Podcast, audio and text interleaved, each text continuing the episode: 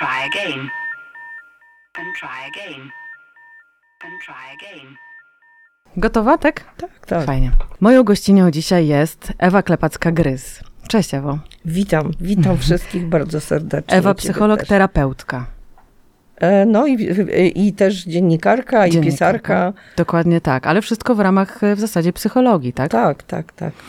Spotkałyśmy się tutaj, żeby porozmawiać e, skądinąd właśnie na tematy psychologiczne, które uważam zarówno ze swojego doświadczenia, jak i obserwacji e, towarzyszą nam niezależnie od tego, jaki zawód uprawiamy.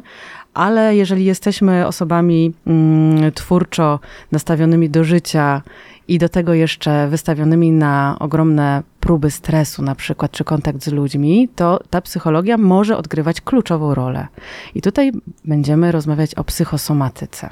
Możemy zacząć od tego w ogóle, czym jest psychosomatyka? Mm, Wiesz, definicji jest bardzo dużo i ja bardzo uważnie, jak mówię publicznie, to się gryzę w język cztery razy, bo e, hm, są dolegliwości psychosomatyczne, są choroby psychosomatyczne, są zaburzenia psychosomatyczne. Ja w zasadzie uważam, że najbezpieczniej jest używać e, sformułowania dolegliwości psychosomatyczne. Amerykanie już dawno stwierdzili, że tak naprawdę 90 chyba 5% chorób ma podłoże psychosomatyczne. Bo nawet jeżeli to nie jest choroba z tak zwanego stresu czy z emocji, bo tak się potocznie mówi o chorobach psychosomatycznych, to stosunek do choroby, do zdrowia i do procesu leczenia, no gdzieś sięga do psychologii. To, to na przykład efekt placebo, czy te cudowne ozdrowienia, czy na przykład, że dwoje ludzi ma to samo, tę samą dolegliwość, jeden pacjent rokuje świetnie, a drugi nie, już nie chcę powiedzieć, że umiera. Czyli nastawienie do tego, jak my spostrzegamy zdrowie i jak my spostrzegamy chorobę i czy w chorobie my się zdajemy na lekarza, czy też widzimy swój udział w procesie zdrowienia, to wszystko jest psychosomatyką. Psychosomatyka, tak jak powiedziałam na początku, to są choroby ze stresu. Czyli właściwie dzisiejsze życie jest po całości stresujące. Pośpiech, e, nierównowaga pomiędzy życiem a pracą, e, aktywnością, odpoczynkiem, brak aktywności ruchowej. Nasze ciała nie są stworzone do takiego życia. Więc myślę sobie, że no może teraz trochę lepiej jest, bo w pandemii dużo ludzi zaczęło pracować zdalnie i na przykład wyjeżdżać. Podróżują sobie po świecie i pracują z kampera. E, No ale też pracują, tak? No i też pytanie, na ile są w stanie zachować równowagę pomiędzy pracą a pozostałą częścią życia. Jak ja rozmawiam z pacjentami, że tak naprawdę nasze, nasz mózg jest w stanie się skoncentrować 50 minut i po tych 50 minutach powinna być przerwa na jakąś aktywność ruchową, no to wszyscy mówią, że to jest niemożliwe. Na przykład w pandemii ludzie pracujący z domu pracowali więcej, bo chcieli wykazać że się No tak. tak, że No oni tak. są jakieś kole, e, jakieś sprawozdania, jakieś raporty i tak dalej, tego było więcej. Bo z jednej strony pracodawca miał takie poczucie, że traci kontrolę nad tym pracownikiem, nie wiadomo co on tam robi w domu, a z drugiej strony ludzie też mieli, sami pracownicy mieli takie poczucie, że oni muszą pracować więcej. Mi się na przykład zdarzały takie osoby młode, które przyjechały do Warszawy do pracy w korporacjach, wynajmowały bardzo małe mieszkania, jakieś tam kawalereczki, no bo większą część dnia spędzały w pracy, potem jakoś towarzysko się udzielały. I jak one zasiadły przed tym komputerem na te ponad dwa lata, e, to tak naprawdę nie wstawały z łóżka, bo to łóżko było do spania, potem przy, na łóżku siedząc przy stoliku jadły, ale też pracowały. I potem przestały wychodzić w ogóle z domu. No ale to już, tak powiem, daleko odbiegam. Natomiast myślę sobie, że e, z psychosomatyką e, jest problem o tyle, że kiedyś, jak ja zaczynałam studia, to się nie mówiło o psychosomatyce, tylko się mówiło o nerwicy. Że masz nerwicę żołądka, masz nerwicę gardła, nerwicę, no nie wiem, jelit i tak dalej, co oznaczało, na to się nie umiera. Czyli nic się z tym nie robi. Teraz psychosomatyka jest często bagatelizowana, tak? Bo do mnie przychodzą pacjenci z taką dokumentacją medyczną, kiedy lekarz mówi, no, badania mówią, że nic ci nie jest, iść do psychologa albo do psychiatry, tak? Czyli człowiek wychodzi z takim poczuciem, że, że on sobie to wymyśla, że jest hipochondrykiem, że jest, e, e, że powinien się leczyć u psychiatry, zresztą dużo ludzi, co jest i dobre, i złe, korzysta z psychiatrów i bierze antydepresanty, i bierze leki przeciwlękowe. Które oczywiście, ja nie mówię, że one nie są potrzebne, natomiast na pewno maskują objawy, tak? I ta psychosomatyka objawia się, te objawy ym, dolegliwości pojawiają się w różnych obszarach, jeżeli chodzi o nasze ciało, prawda? One się pojawiają, ja czytam, niestety nie pamiętam tytułu tej książki, ale pamiętam zdanie. To była chyba książka pisana przez neurolożkę amerykańską, która pracowała na oddziale, gdzie trafiali ludzie z psychosomatycznymi objawami przypominającymi padaczkę. To były takie, ona mówi, że miała takich pacjentów, którzy e, mieli tak, takie napady jak klasyczne w padaczce, natomiast badanie mózgu nie stwierdzało padaczki. I ona w tej książce napisała, że tak naprawdę, e, jeżeli chodzi o psychosomatykę, to my mamy takie objawy, e, jakich świadomość mamy, tak? Czyli jeżeli IBS czy zespół jelita drażliwego, tak? Wiemy, że może być postać zaparciowa albo biegunkowa, tak? To nawet gdyby były jakieś inne objawy, teraz się coraz częściej mówi, że osoby z IBS mają też reflux, ale jeżeli ja o tym nie słyszałam, to mój organizm nie wyprodukuje refluksu. Okej. Czyli mam takie objawy, O jakich jakie, wiem. o jakich wiem, tak?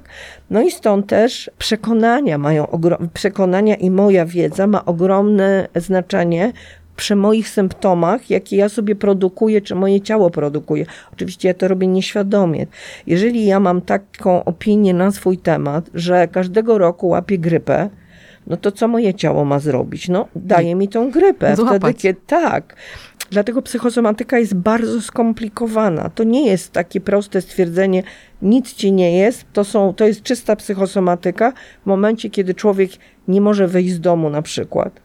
E, Albo tak jak ja straciłam na miesiąc głos. Mhm. Trochę E- też dlatego się spotykamy, bo jesteśmy w podcastach o głosie, tak generalnie, i ty tego doświadczyłaś namacalnie u siebie i to przed chwilą tak naprawdę. E, No tak, tak. Ja przez właściwie w maju, no, to się w kwietniu zaczęło i do, do końca maja nie mówiłam. E, I to i dokładnie po, po, powiem to nie dlatego, że jestem narcystyczna, chociaż to też i lubię opowiadać o sobie, nawet pacjentom opowiadam, ale ja byłam dzieckiem kaszlącym. I wszyscy w domu byli przyzwyczajeni, że ja kaszlę. Potem w- y, dorosłam i stałam się dorosłą kaszlącą. No to potem, jak mi to zaczęło przeszkadzać, to zaczęłam to diagnozować i dowiedziałam się, że to jest e, pos, ym, y, astma, postać kaszlowa astmy, taki rodzaj astmy, co to tak naprawdę nie jest do zbadania, bo i spirometria, i rentgen płuc jest ok, natomiast pacjent kaszle. No i leczy się oczywiście sterydami, więc ja uwierzyłam w te sterydy i zaczęłam brać sterydy, brałam je przez wiele lat. No i to tak było, jak była infekcja, to kasłam więcej. Cały czas wiedząc, że jak ja mam infekcję, to kaszlę potem przez pół roku. Wyniosłam to od mamy, która mówiła, bo ty to rzadko się przeziębiasz, ale już jak coś złapiesz, to kaszlesz pół roku. Więc moje ciało posłusznie kasłało pół roku po każdej infekcji. No i tak też było na, na wiosnę tego roku kasłałam. Lekarze mówili coraz więcej sterydów, bo ten kaszel był coraz mocniejszy. Chociaż tym razem mi się wydawało, że on jest trochę inny, że on nie jest z płuc, jest bardziej z gardła. No ale wszyscy mówili, no i lekka chrypa, ale wszyscy mówili posterydowa. Trzeba wziąć więcej sterydów, nebulizacji, jak wziewne nie pomagają. No i efekt był taki, że ja pewnej nocy, i to było niesamowite, bo ja się obudziłam z poczuciem, że mam obrzękniętą krtań. Wezwałam karetkę, przyjechał dwóch takich wielkich panów, którzy powiedzieli, a pani wie, co to jest saturacja? Ja mówię, że no tak, nawet mam ten pulsoksymetr. To proszę sobie zbadać i nie wzywać następnym razem pogotowia, bo jak pani astmatyk ma tam 94, to jest okej. Oni mi nawet nie wysłuchali, nie posłuchali, e, oskrzeli. No, e, no w każdym bądź razie lekarka, która e, no, gdzieś tam mnie wyleczyła, to była chyba ósmym lekarzem z kolei, nie zrobiła nic ponadto, co robili poprzedni, poza tym, że mnie e, ulitowała się nade mną. Zanim mi wepchnęła rurę do gardła, no bo tak się ogląda krtań, zapytała, co robię, e, jak mi minęły te dwa i pół roku, czy dużo mówię, jak mówię, kiedy mówię i tak dalej. Potem zajrzała mi do gardła i powiedziała, pani ma tam PTSD, czyli zespół stresu pourazowego. I ja sobie wtedy tak jakby wy, przypomniałam te ostatnie ponad dwa lata, kiedy rzeczywiście była pandemia. Ja miałam poczucie misji, że ja muszę, nie mogę zostawić moich pacjentów, bo im jest trudno. Pracowałam głównie online. Głos był jedyną, jedynym kanałem ekspresji, bo ja siedziałam nieruchomo, jak większość ludzi siedzących przed komputerem i gdzieś ten stres, że tak powiem, łykałam razem z oddechem, brałam go. No i teraz e, wracając do gardła głosu, bo to pewnie na, na, najbardziej Cię interesuje, no głos jest kanałem ekspresji. I jeżeli my się nie ruszamy, e, na przykład ruchem, nie, nie, nie pokazujemy tego, co czujemy, mhm. no to zostaje tylko głos. No i teraz pytanie, na przykład jak widzisz dziecko takie 3, 4 czy nawet 6-letnie, to ono mówi ca, całą sobą. Tak. Sześciolatek się dogada w każdym języku, w każdym kraju. My dorośli mamy takie poczucie, że intelekt jest najważniejszy, a słowa są tak jakby produktem naszego intelektu. W związku z tym my się porozumiewamy. Poprzez słowa pokazujemy, jacy jesteśmy inteligentni, poprzez słowa o uczuciach też mówimy bardziej niż czujemy. Mhm. Jak ja pytam człowieka, co czujesz, a ktoś mi mówi, myślę, że, no to nie jest w głowie, no a nie w tak. czuciu, tak? tak? No ale ja też się gdzieś nie zgadzam na taką kategoryzację, bo to by było proste, że gardło to jest ekspresja, tak? Mhm. Jak coś się dzieje z gardłem, tracisz głos, to znaczy, że mm, no nie umiesz stawiać granic, nie umiesz powiedzieć tak, nie. No ale my granice jako dzieci stawiamy rękoma, tak? A nie głosem. Dziecko nie umie mówić, a potrafi skrzywić się, odepchnąć mhm. i pokazać nie. Dorośli jakoś tego już nie potrafią, tak? Nie wypada. No ale to nie jest takie proste. U mnie, ja nie miałam poczucia, że ja czegoś nie mogę wyrazić, tak, przez te dwa i pół roku. Ja myślę, że moje ciało dawało mi sygnały wcześniej, że już jest zmęczone, bo zawsze tak jest, zanim się do, dolegliwość pojawi, taki, taka z grubej rury, to ciało szepcze, mhm. tylko że my tego szeptu nie słyszymy. No i co ono miało zrobić? Ja się potem śmiałam, że gdyby mi złamało ręce, no to mogę bez rąk pracować. Bez nóg od biedy też mogę na wózku. Mhm ale bez głosu się nie da. I ja pamiętam ten moment, jak ja się obudziłam i nie mogłam wydobyć z siebie głosu. I sobie myślę, Jezu, co jest? No jeszcze wczoraj mówiłam, miałam chrypę, chrypę mi się często zdarzały po sterydach, przy kaszlu, ale nie mogę mówić. I słuchajcie, to jest po prostu ja nie mogłam też oddychać. To było takie przerażenie. Mimo, że tam ja nie miałam żadnego obrzęku, no była tam suchość tej krtani, to powoduje trochę, że jest dyskomfort, ale tam się nic złego nie działo. Natomiast ja nagle usiadłam i sobie myślę, i co teraz? Mhm. Jak ja mam, nie wiem, zawołać, jak będę potrzebował, już pomijając pracę, tak? Że ja po raz pierwszy w życiu musiałam z dnia na dzień odwołać pacjentów i taki stan się utrzymywał przez miesiąc, ponad miesiąc. No ale jak ja będę potrzebowała, jak ja, ja, ja dlaczego, jak ja będę chciała krzyknąć, to, to ja mam pisać mhm. e, i śmiali się ze mnie moi domownicy, że e, robię sobie kilometry nabijam, bo jak chciałam coś od mojego męża czy syna, to musiałam wstać. Nie mogłam tak. na siedząco zawołać, mhm. tak? No i oczywiście, tak jak każdy człowiek, chciałam zaufać lekarzom. Mhm. I jak mój pulmonolog mówi, e, wie pani co, ale to ja nie wiem, co, czy zwiększyć te sterydy, czy zmniejszyć te sterydy, skoro ani zwiększenie nie działa, ani zmniejszenie. E, no, oczywiście tam mnóstwo pomysłów na leczenie. I dopiero ta lekarka, o której mówię, która była przede wszystkim spokojna, mhm. ona mówi, oddychaj, bo ty nie oddychasz, nie staraj się mówić. Oddychaj. Bo jak ja chodziłam, na przykład pamiętam, byłam w takiej klinice znanej w Warszawie na, na początku choroby i pani w recepcji mówi, ale ja, pani, ja szepczę do niej, a on mówi, ale ja pani nie słyszę. I ja próbowałam mówić i skrzeknęłam, to pani podskoczyła. No tak jakby w ogóle nie, nie, nie domyślała się, że jak ktoś przychodzi do kliniki laryngologicznej, to może mieć problem z gardłem. Tak. I ja się czułam nie, w ogóle niezręcznie, że to ja jej robię problem. Mhm. Tak samo foniatra mówi, no ale niech pani coś powie, bo ja muszę usłyszeć pani głos. Ja jestem się, no Matko Boska, to ja mam udowadniać, że ja nie mogę mówić? No i ta, a ta lekarka powiedziała, proszę nie mówić. Proszę, tu kartka, długopis, niech pani pisze. Pani mhm. ciało mówi nie, mówi nie mówimy, nie możemy mówić. Natomiast no, oczywiście nie było tak prosto. Lekarka tam zaleciła sterydy, tym razem nie wziewne, tylko w tabletkach. Powiedziała, że mogą być skutki uboczne, że mierzyła ciśnienie i tak dalej. A ja pomimo, że się boję leków, ja tak bardzo chciałam wy, wyzdrowić, że ja nie miałam żadnych skutków ubocznych. Ja byłam w stanie zjeść wszystko, i było mnóstwo niecierpliwości w tym. Mhm. I myślę, że to jest takie ważne, że przy chorobach gardła, w ogóle przy wszystkich, no ale jeżeli to dotyczy ludzi używających głosu, żeby jeżeli ciało przestaje mówić, to trzeba cierpliwie wytrwać ten czas, a nie próbować, e, tak jak mi proponowano, sterydy podawane do fałdów głosowych. Jak mówi, gdyby pani była śpiewaczką i miała pani występ, to by pani dostała steryd podawany bezpośrednio do fałdów głosowych i by pani odzyskała głos na czas koncertu. A potem z powrotem A problem. potem spo- Mhm. I sobie myślę, Matko Boska, no to jest gwałt zadawany Tak. na ciele, tak? Mhm. I myślę sobie, nie wiem, ale że dużo ludzi, artystów sobie to robi. Robi, robi, rozmawiałam z wieloma, robi.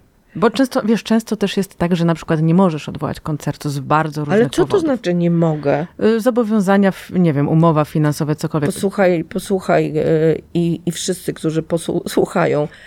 To, to jest najgorsze, co można Mhm. zrobić ciału, jeżeli ono reaguje, produkuje symptom, powiedzieć, ale ja nie mogę Muszę. czegoś Mhm. odwołać. Ja muszę. Bo y, dolegliwości psychosomatyczne to są choroby z muszę. Mhm. Muszę, nie mogę, wstydzę się, nie wypada, powinnam, dam radę. Teraz przerabiam z pacjentkami taki syndrom dam radę. No kto jak nie, zerknę ja po nie dam i dam Mhm. radę.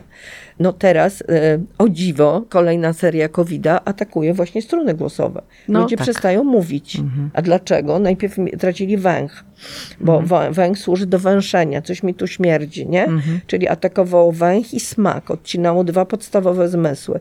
A teraz, ponieważ jest dużo się mówi na ten temat i dużo się mówi głupot, no to atakuje struny głosowe. Koniec mówienia. Koniec mówienia, Mhm. nie będziemy gadać głupot. No właśnie, to też jest ważne, że my nie bierzemy to kompletnie odpowiedzialności za słowa.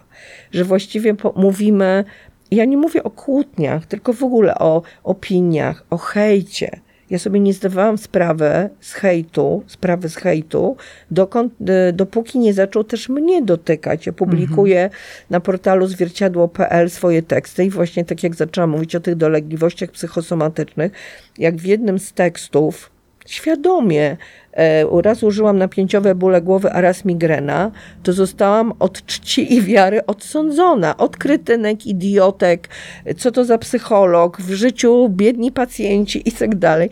Ja sobie nie zdawałam sprawy, że to tak jest, po czym się dowiedziałam, że to jest na porządku dziennym. Że jeżeli publikujesz cokolwiek w mediach społecznych, to musisz się liczyć z tym, że jest grupa ludzi, którzy głównie Zajmują się zajmują się hejtem. I nie trzeba być osobą super publiczną. Mhm. Bo ktoś tam, do, ostatnio e, już zareagowała, bo, nie, bo stwierdziłam sobie, muszę, muszę upuścić. Jakiś tam tekst był na temat przekazów rodzinnych i czytam pod tekstem. Ju, przeczytałam jedno zdanie i już widzę, że ta psycholog e, wszystko zwala na mamusie i tatusie. Więc ja napisałam w drugim zdaniu, może by pani przeczytała dwa Drugie zdanie. kolejne. Tak. Wiesz, bo sobie pomyślałam, że, że już nie mogę, Mhm. że też chcę e, e, obronić się, tak? Co prawda tylko winni się bronią podobno, ale gdzieś jak myślę sobie teraz, za chwilę wydaję dwie książki i myślę sobie, że będę musiała e, w ramach reklamy wystąpić w mediach publicznych, to myślę sobie, że może znowu stracę głos wtedy, Może jak mi tak ciało być. będzie chciało pomóc. Mhm. Bo teraz to, a no tak, no zaczęłam mówić o tym, mm, czyli cierpliwość, nie ma musów i przymusów. Ja przez te ponad miesiąc, kiedy nie miałam głosu, ja walczyłam z tą krtanią. No bo minęły tydzień brania silnych sterydów, więc nad, i nic. Więc znowu poleciałam do pani doktor i mówię, że nic. Mówiła pani, że 99% ludzi po trzech dniach brania tego sterydu odzyskuje głos, a ja nie. A ona mówi, proszę być cierpliwa, niech pani poczeka. Odzyska pani ten głos, widocznie pani jest w tym ułamku, nie? Tam Tak. jeden... No i dalej byłam niecierpliwa, po, po czym ona też powiedziała, jak już odzyskałam na tyle, że chrypiałam, i mówię, ale ja muszę wrócić do pracy. Ja, czy ja mogę mówić? Bo, bo też taka opinia panowała, nie wiem do końca jak to jest, że jak się ma chrypę, to mówienie szeptem jest jeszcze gorsze niż chrypienie i że właściwie w ogóle powinno się nie mówić. Akurat ta pani doktor powiedziała, niech pani mówi. Tyle, ile pani może, proszę mówić. No i ja pewnego dnia usiadłam i sobie myślę, no po prostu, dobra, y, sterydy nie działają tak do końca, y, tam inhalacje, nebulizacje też do końca nie działa. Sprawa się robi poważna, bo pani doktor po drugiej wizycie powiedziała, że jest leukoplakia, ale, czyli to jest choroba śluzówki, stan przedrakowy i że jeżeli po kolejnych tam, nie wiem, sześciu tygodniach nie będzie poprawy, to trzeba iść na mikrochirurgię krtani. No to mi się kojarzyło to z jakimiś wycinkami i czymś, sobie myślę, Jezus, no nie. Usiadłam sobie i myślę, no dobra, no to Klepacka nie ma żartów, musisz sama w końcu po, so, sobie pomóc.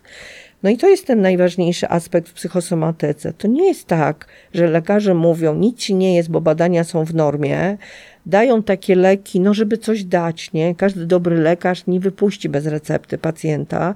Pacjent chodzi od lekarza do lekarza i mówi, niech w końcu coś mi zrobią, tak? Niech mi ktoś pomoże. Na terapię też przychodzą, też trochę licząc, że no to przerobię tego mhm. mamusie, tatusia i tak dalej. To a ciało jest dalej wrogiem. Ja byłam tak zła na moją krtań. Widziałam, że w gardle też jest złość, że na przykład ten globus hystericus, ta kula taka mm. histeryczna, tak się nazywa, to jest bardzo często złość, która jest taką energią, idzie od żołądka, tak, w większości, ma potężną moc i często się zatrzymuje w gardle, bo my, zwłaszcza kobiety, które możemy się bać, ale nie możemy się złościć w przeciwieństwie mm. do mężczyzn gdzieś łykamy, tak? I nosimy tą gulę w gardle latami czasami, nie potrafimy wykrzyczeć tego.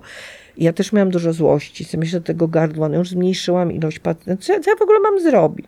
No i siadłam i napisałam list do mojej krtani. Obiecałam jej, że już do końca życia dwóch pacjentów dziennie, że ja jej to solidnie obiecuję. Czy możemy się na tyle umówić? Sprawdźmy to, tak? Że jak będzie się pojawiał kaszel, to ja już nie będę żadnych sterydów, tylko nie wiem, nebulizację i tak dalej, i tak dalej. Że będę więcej pisać, że może ta ekspresja mi bardziej służy. No i w tej chwili jest już ok. Byłam u pani doktor miesiąc temu. Ona mówi, wie pani co, no cuda, ta leukoplakia zniknęła. Ale tu było dużo ciężkiej pracy mojej, takiej z moim ciałem.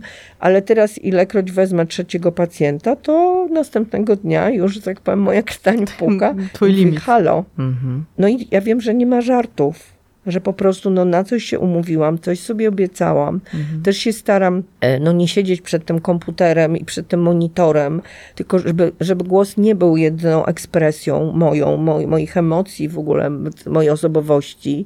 Bardzo się o to staram. E, poza tym też e, pani doktor mi zwróciła uwagę, że większość ludzi źle mówi że z, z, głosem to jest trochę tak jak z mówieniem, trochę tak jak z bieganiem. Nie? Nam się wydaje, że biegać każdy może, a najwięcej kontuzji, tak mówią rehabilitanci, zadziewa się właśnie w trakcie biegania. E, I to samo dotyczy głosu. Ja powinnam jeszcze chodzić do logopedy, żeby się uczyć mówić i oddychać, bo ja tego nie potrafię, jak większość ludzi. Mhm. Że głos to są emocje. Im bardziej te emocje są o wyższym natężeniu, tym mówimy głośniej, tym nie robimy przerw i mówimy bez oddechu. Z napięciami też, nie? Z napięciami, mhm. tak, tak, z napięciami. Mi na przykład też bardzo pomogła technika Aleksandra, bo próbowałam różne metody oddychania. E, ta oddychanie przeponowe, to oddychanie do brzucha, ponieważ ja współpracuję z fizjoterapeutami, więc mi się wydawało, że ja to umiem. No umiałam, do momentu mnie coś nie, do, mnie coś nie, nie zachwyciło, nie poruszyło i wtedy znowu cała para szła w ten głos, mhm. a oddech gdzieś tam sobie szedł na bok. Technika Aleksander. Aleksander był nie ten Aleksander Lowen, tylko e, e, Aleksander, e, nazwisko tak miał, na nazwisko nie pamiętam imienia, Brytyjczyk, który był recytatorem Szekspira wiele lat temu żył i on, Dorota Kędzior tu w Polsce jest taką główną nauczycielką techniki Aleksandra i tenże Aleksander zauważył, że jak wychodzi na scenę recytować, to dostaje chrypy i traci głos. I znajomi mu powiedzieli, że on w trakcie recytacji odgina głowę do tyłu, co powoduje jakoś inne ułożenie krtani. Ja nie wiem, mhm. na czym to polega. I ma świszczący oddech, czyli też źle oddycha. I on po prostu schodził ze sceny, odzyskiwał głos, wchodził na scenę, źle mówił. I technika Aleksandra, ja nawet miałam kilka lekcji, ale to wcześniej, bo pisałam o tej metodzie.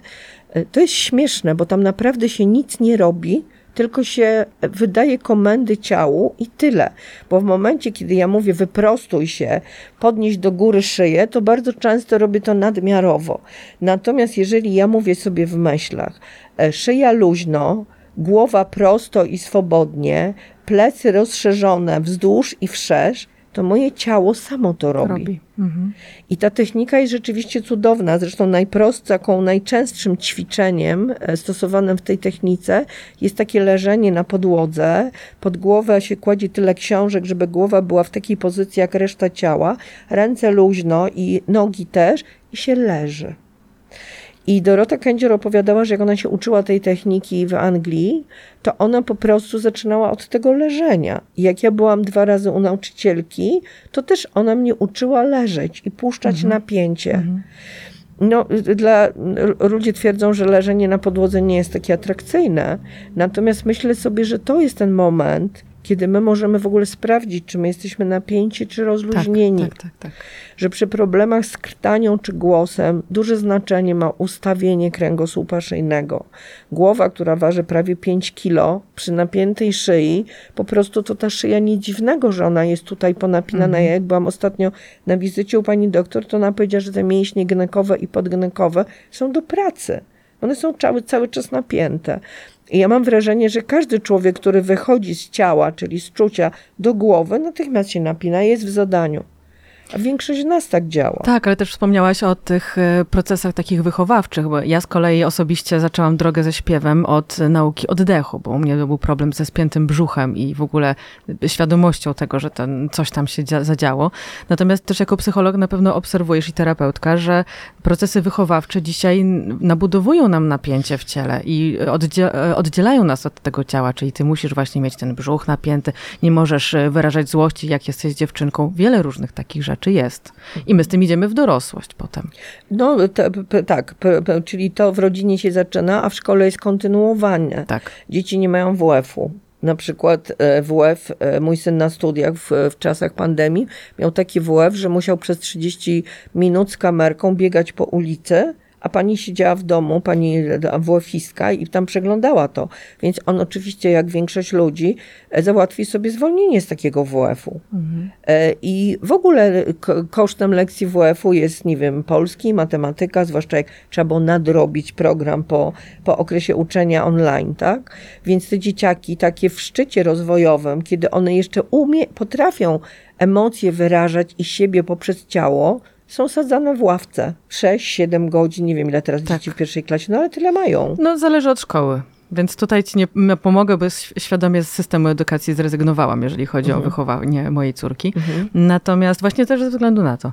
E, natomiast zastanawiam się też przy okazji, ile lat jesteś terapeutką, ile lat, lat pracujesz głosem? O matko, strasznie dużo, bo ja po studiach mam 61 lat. Zaraz po studiach pracowałam przez dwa lata czy trzy, potem odeszłam do dziennikarstwa i pisania i teraz już tak, tak powiem, w tym drugim rzucie, to myślę, że z 15 lat pracuję. No właśnie, jaką miałaś relację ze swoim głosem, który był jednak, wyobrażam sobie, no, głównym narzędziem twojej pracy, nawet w spotkaniach tet-a-tet, czyli nie takich online'owych.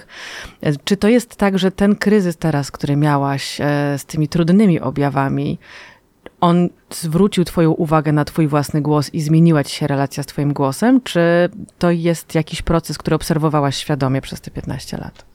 Ja w ogóle się nie zajmowałam głosem. Tak jak mówiłam na początku, ja byłam dzieckiem kaszlącym, potem dorosłą kaszlącą. Brałam sterydy, więc ten głos był zawsze niski, on był zmieniony. Ja w ogóle nie zwracałam uwagi. Gdzieś moja uwaga, ponieważ była, miałam etykietkę e, astma postać kaszlowa, więc gdzieś się zajmowałam klatką piersiową, no bo tu są oskrzela, tak? Natomiast nigdy nie myślałam, że ta chrypa wynika z tego, że ja źle używam głosu albo że ja za dużo mówię. Absolutnie.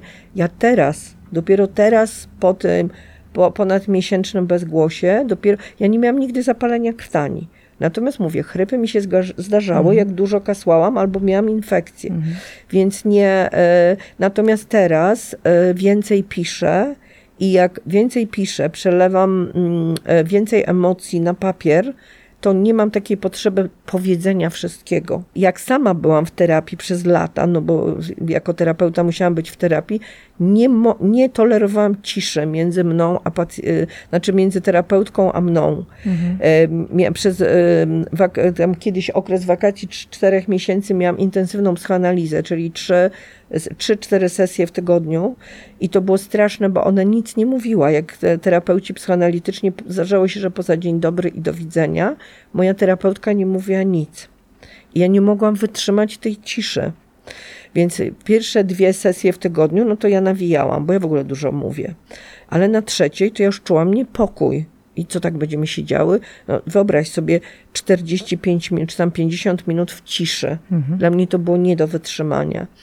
I teraz zwracam uwagę na to, żeby e, radzić sobie z, tą, z tymi momentami, kiedy między mną a moją pacjentką jest cisza, że w tej ciszy się naprawdę dużo wydarza. Mhm. I już nie boję się tego, że się wiercę wtedy. Bo to znowu było związane z tym, że jak nie mówiłam, była cisza, to się zaczęłam kręcić na fotelu. Siadałam, wstawałam, siadałam na nogach, podwijałam nogi. E, ale teraz sobie myślę, okej, okay, okej, okay, ale jest cisza. I ja tą ciszę wytrzymuję. Też mi się zdarzało, że e, też a propos głosu, że czasami była ta ambiwalencja, że pacjentka opowiadała o jakichś strasznych traumach z uśmiechem na ustach. Mhm. Bo to było gdzieś tak głęboko, że ona, żeby się nie rozpłakać, to się śmiała. Mhm. I ja po prostu brałam ten, tą, jej, tą jej rozpacz. I sobie myślę, Jezu, ja nie mogłam tego wytrzymać. Ona opowiadała, nie wiem, o molestowaniu seksualnym w dzieciństwie, śmiejąc się, a ja miałam wrażenie, że ja mnie rozerwie za chwilę.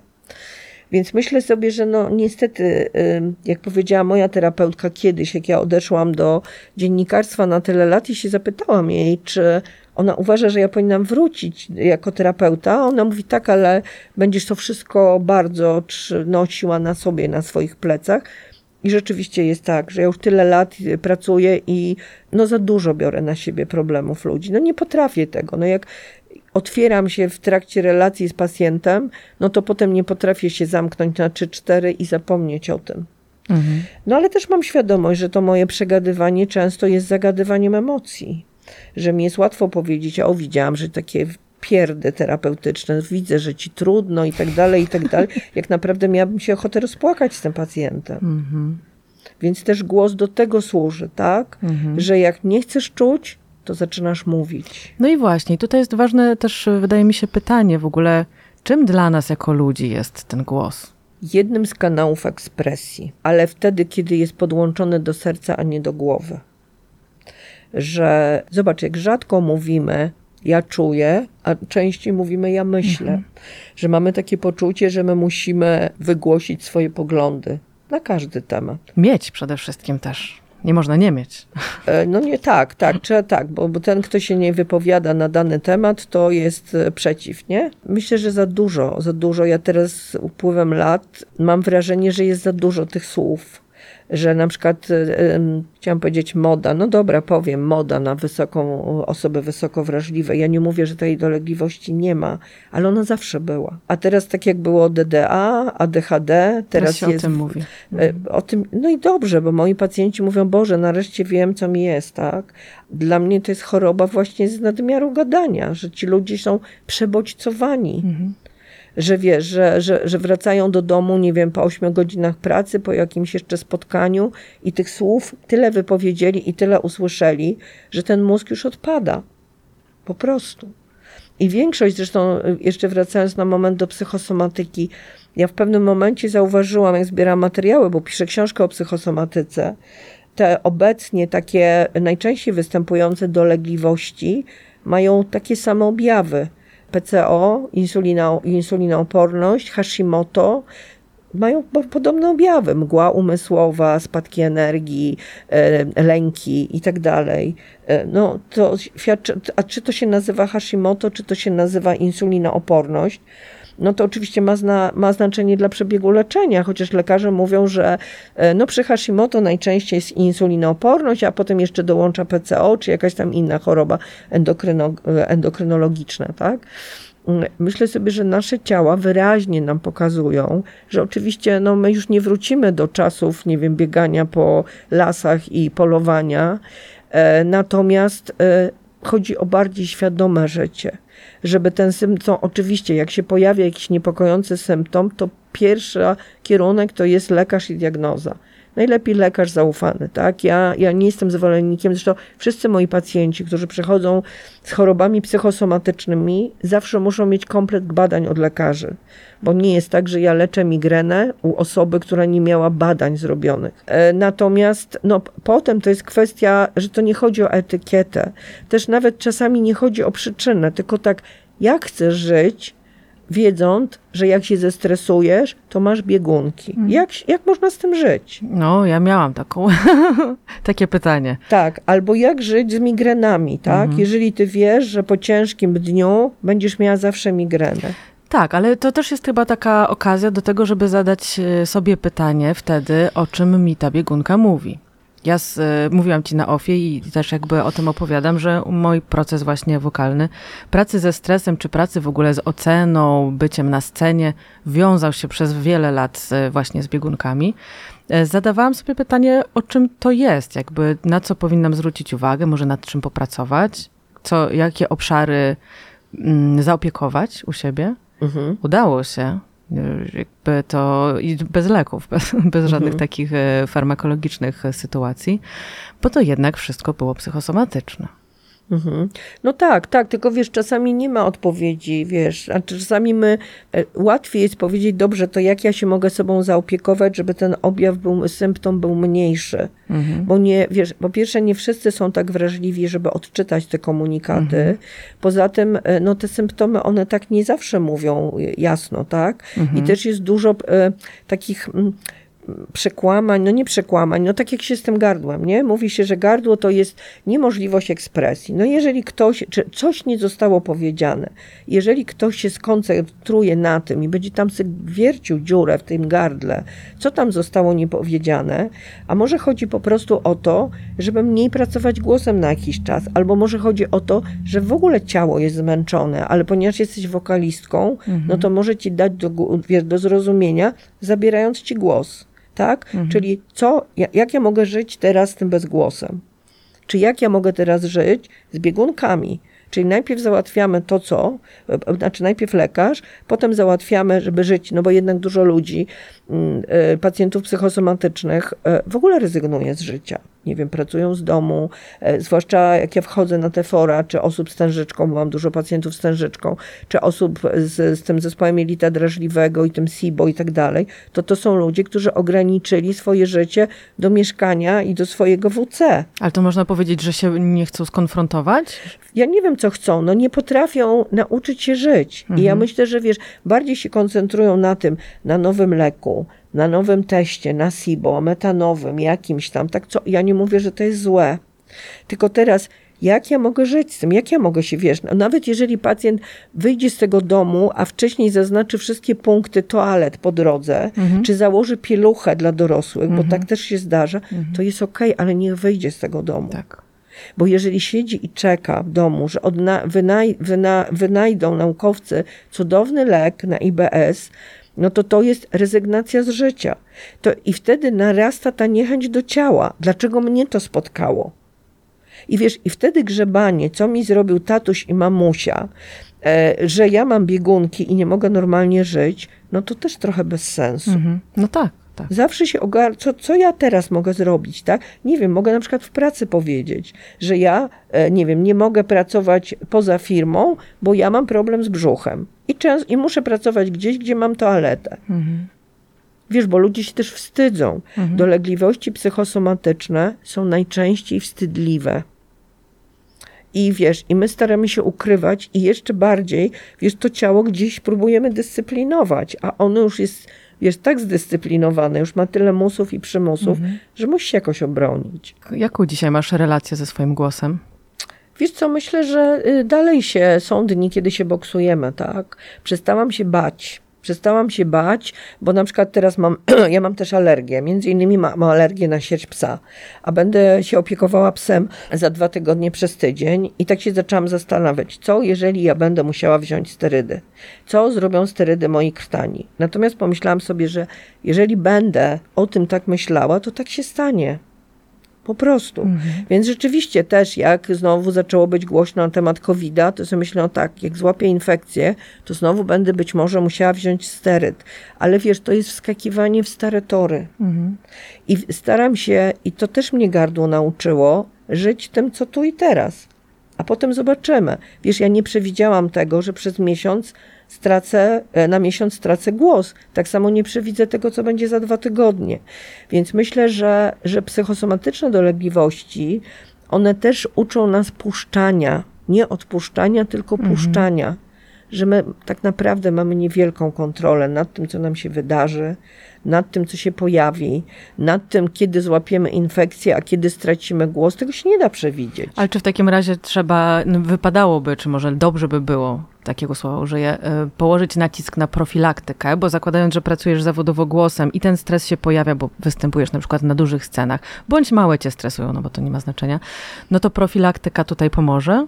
Jesteś w stanie to jakoś... Tak, tylko wiesz co, nie ma, nie ma gotowych recept, bo jednym osobom na przykład nebulizacja z kwasu, e, z, z NaCl, z, z tym hialuronowym kwasem pomaga, Mhm. a innym na przykład nasila. Więc ja myślę, że trzeba próbować. Też jest bardzo ważna dieta. Ja na przykład przestałam kasłać, jak mi konsultantka medycyny chińskiej kazała odstawić nabiał. Tak. Klasyk. No. A ja tego nie wiedziałam, że w ogóle żadnego sera, nie wiem, mleka bez laktozy, nawet tych produktów bez laktozy nie. Więc myślę sobie, że trzeba sprawdzać, tak? Co mi pomaga, obserwować. Ja sobie pisałam taki dzienniczek. I dzienniczek emocji, i dzienniczek stanu mojego gardła. Kiedy mówię gorzej, kiedy mówię lepiej. E, Kiedy wystarczy. Ostatnio byłam na e, terapii manualnej i fizjoterapeuta był zestresowany, śpieszył się. Ja nie byłam w stanie się rozluźnić, spięłam się. On mnie próbował rozluźniać, no nie na siłę, bo my się dobrze znamy, więc on też jest jakoś wyczulony, ale ten pośpiech. Jedno pytanie. Gdzie masz postawiony samochód? Czy mam cię odwieźć do samochodu? A ja już bach, Po sprawie. po sprawie. I wracałam do domu z chrypą. Więc to jest, ja myślę, że ten głos jest, znaczy nie, bo no, brzuch pewnie też tak reaguje, no ja nie wiem, bo jakoś z brzuchem nie, nie, nie, rzadko miewam problemy, ale myślę, że też tak samo jest, że musimy wtedy zrewidować dietę, nie wiem, e, temperaturę posiłków, porę posiłków. Ja wiem, że, wiem, że pacjenci z IBS-em przed jakimiś tam ważnymi wejściami na przykład nie jedzą w ogóle. Więc trzeba się nauczyć żyć z tą dolegliwością, ale też to nie jest tak, że ja mówię, że ktań jest moją e, piętą Achillesa, bo jeżeli tak powiem, no to to ciało będzie szło w ten kanał. Tak, że jeżeli coś jest nie tak, to od razu pójdzie w gardło. Nie, trzeba, ja myślę, że trzeba bardziej dbać o to, żeby nie było napięć. Żeby, wiesz, żeby dbać o to rozluźnienie, dbać o, o oddech, dbać o, wiesz, luźne ramiona, sprawdzać, co mnie spina, a nie warunkować się na to, że ja to w stresie zawsze mam biegunki, albo ja to w stresie tracę głos, a ja to w stresie mam migren, bo ciało to słyszy. No, ja jestem dowodem na to, że można z, z tego wyjść już. Tych biegunek nie mam od wielu lat, więc też jest fajnie. Natomiast wyobrażam sobie, że jak są osoby pracujące z głosem i one w jakiś sposób mogą mieć większą świadomość tego, co się tam dzieje i mieć lepszy kontakt z tym swoim aparatem mowy, no to też łatwiej o tym głosie porozmawiać. Ale pacjenci, którzy na co dzień w ogóle nie zastanawiają się nad tym swoim głosem, często mogą tych nawet najmniejszych czy największych napięć nie zauważyć. I co wtedy? No to wtedy stracą głos tak jak ja i będą mieli, wiesz, nie będą mieli wyjścia, będą musieli zauważyć. Wiesz, ja myślę, że też mm, dla wszystkich, no bo wszyscy używamy głosu. Wiesz, nam się wydaje, że ten głos jest tak dany raz na zawsze i że można z nim robić, co się No, chce. jak oddychania, no po prostu jest. No jest, tak. Że jednak wiesz, szkoda, że jest tak mało logopedów pracujących z dorosłymi. I mnie się nie udało znaleźć logopedki, która pracuje z, z dorosłymi. A jeżeli to w sprawie, nie wiem, jąkania, niewymawiania R. A tu musi być logopeda albo, nie wiem, foniatra, ktoś, kto zarówno pracuje z, z mową, tak, ale też pracuje, rozluźnia mięśnie, czyli jest trochę fizjoterapeutą, a trochę logopedą. Pewnie są takie osoby, natomiast mi się nie udało. I ja uważam, że z, z porady takich osób powinniśmy wszyscy korzystać. No bo głos to jest domena, nie wiem, dziennikarzy e, pracujących na wizji czy fonii, e, nauczycieli, no, wy, nie wiem, wychowawców. Tak zawodowo, tak. zawodowo. Ale ja też lubię myśleć o głosie. Mm, Może dlatego, że też pracuję zawodowo, też oczywiście na słuchawkach teraz jesteśmy, możemy się fajnie słyszeć.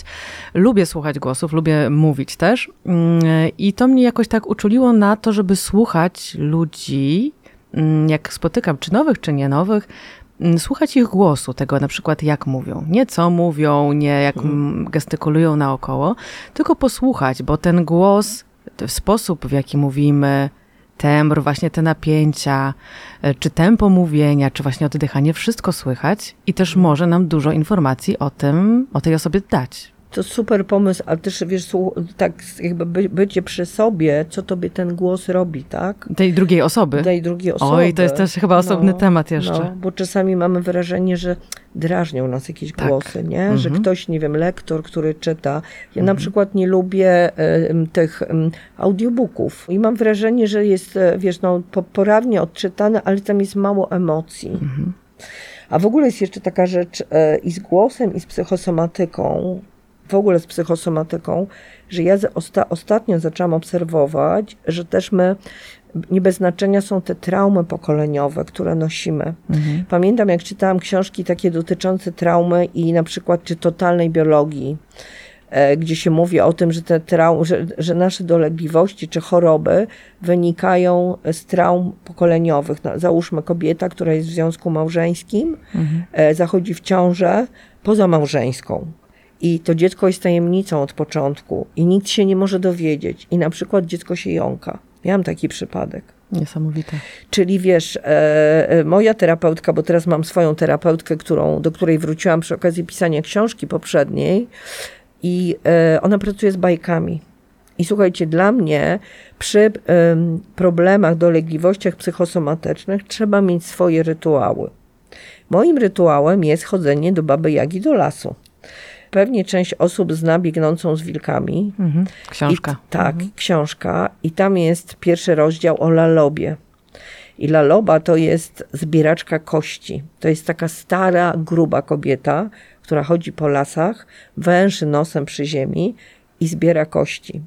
A, i z tych kości układa zwierzę, i jak już wszystkie kości są na miejscu, to ona szuka w swoim głosie odpowiedniego śpiewu, melodii i wskrzesza głosem zwierzę. Zobaczcie, jaką potęgę ma ludzki głos.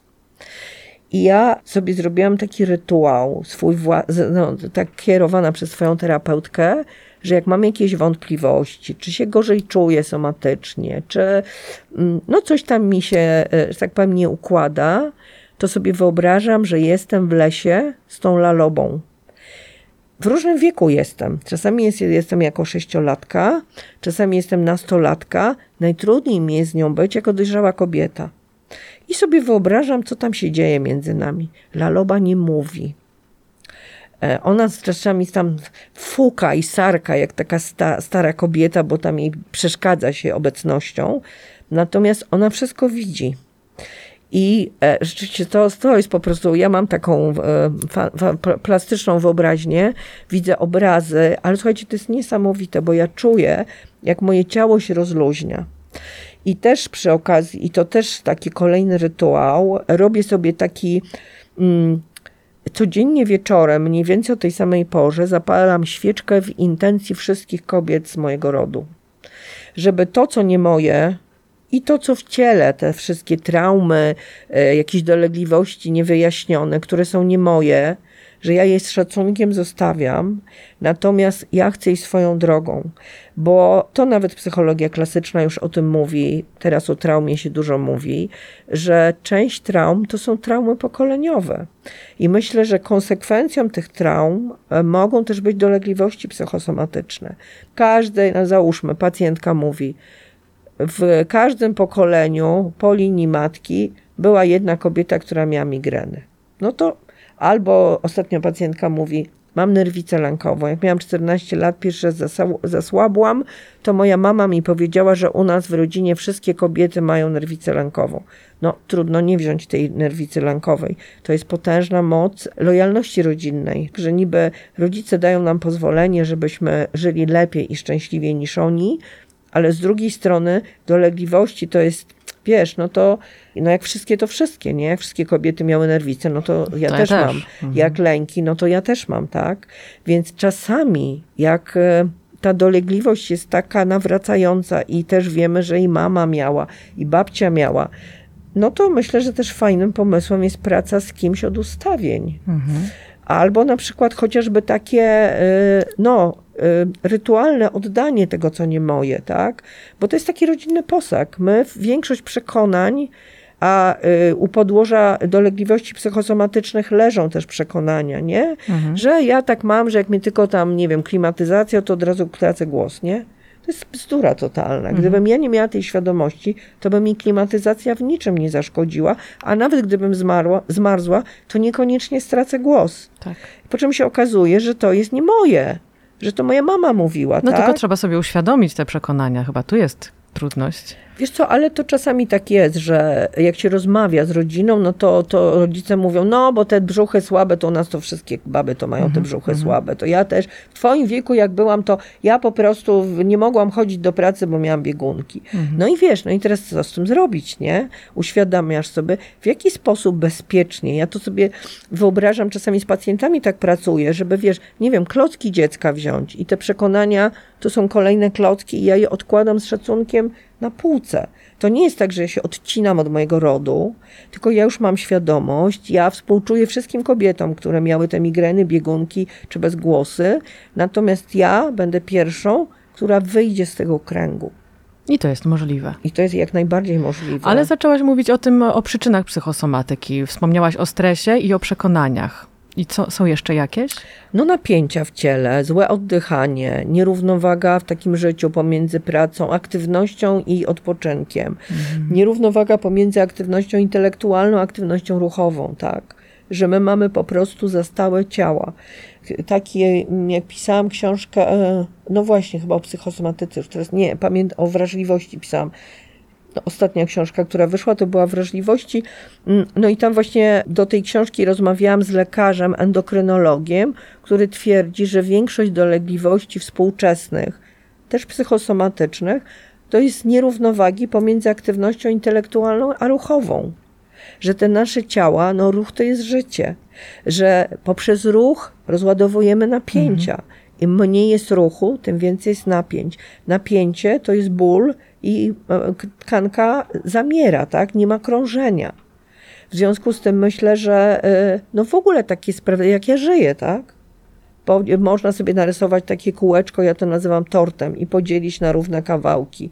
Jeden kawałek to praca, drugi to życie towarzyskie, trzecie pasja, czwarte odpoczynek, piąte, nie wiem, jakaś forma, no niekoniecznie medytacja, ale pracy z, tej cia- z tym ciałem. Już jest teraz tyle technik, że każdy może znaleźć dla siebie Mhm. Można się też coś. pogubić, szczerze mówiąc. Wiesz co, no to sprawdzamy, tak jak sprawdzają nastolatki, które raz jest szermierka, a potem szachy, a potem basen, a potem nic, tak? Leżenie przed telewizorem czy tam komputerem. Więc to trzeba sprawdzać na sobie, co mi pomaga. No i przede wszystkim, no, ABC, zadawanie sobie pytania, przynajmniej pięć razy dziennie. Jak się masz moje ciało? Czy ci nie jest zimno? A może gorąco? A może chcesz siku pić albo, nie wiem, zjeść? Kto sobie zadaje te pytania? Czyli trzeba być w kontakcie ze swoim ciałem. Dokładnie, zadawać te pytania, posłuchać tego ciała, co ono ma do powiedzenia. Jak mi pacjentka przychodzi i mówi, wiesz, ja to jem tak rano, to nie mam czasu śniadanie, kawę wypijam, potem jestem z, z, tam z klientami, właściwie wieczorem wracam i jem. Ja mówię, słuchaj, to ja nie będę z tobą pracowała. Dlatego, że ja nie, nie będę traciła swojej energii, nie mam już jej znowu tak dużo na ludzi, którzy o siebie nie dbają sami. Więc dla mnie to jest ABC. Posiłki, odpoczynek, sen, badania lekarskie. Bez tego się po prostu nie dotykam. Mhm. Bo przy psychosomatyce my nie możemy zwalać odpowiedzialności za, swoje, za swoją chorobę i za samopoczucie tylko i wyłącznie na lekarza. Nie ma cudownych pigułek. A to trochę może się tak skończyć, że no nie, nie potrafią mnie wyleczyć, a przecież tyle studiują i są takie głąby i nie wiedzą. No ale psychiatra zawsze da magiczną tabletkę. Wytłumi objawy, rozumiesz, nie ma wtedy kontaktu z ciałem i wtedy jest okej. Czy zdarza ci się, jak przychodzą do ciebie pacjenci na terapię, słuchać nie tego, co mówią, a jak mówią? Głosu?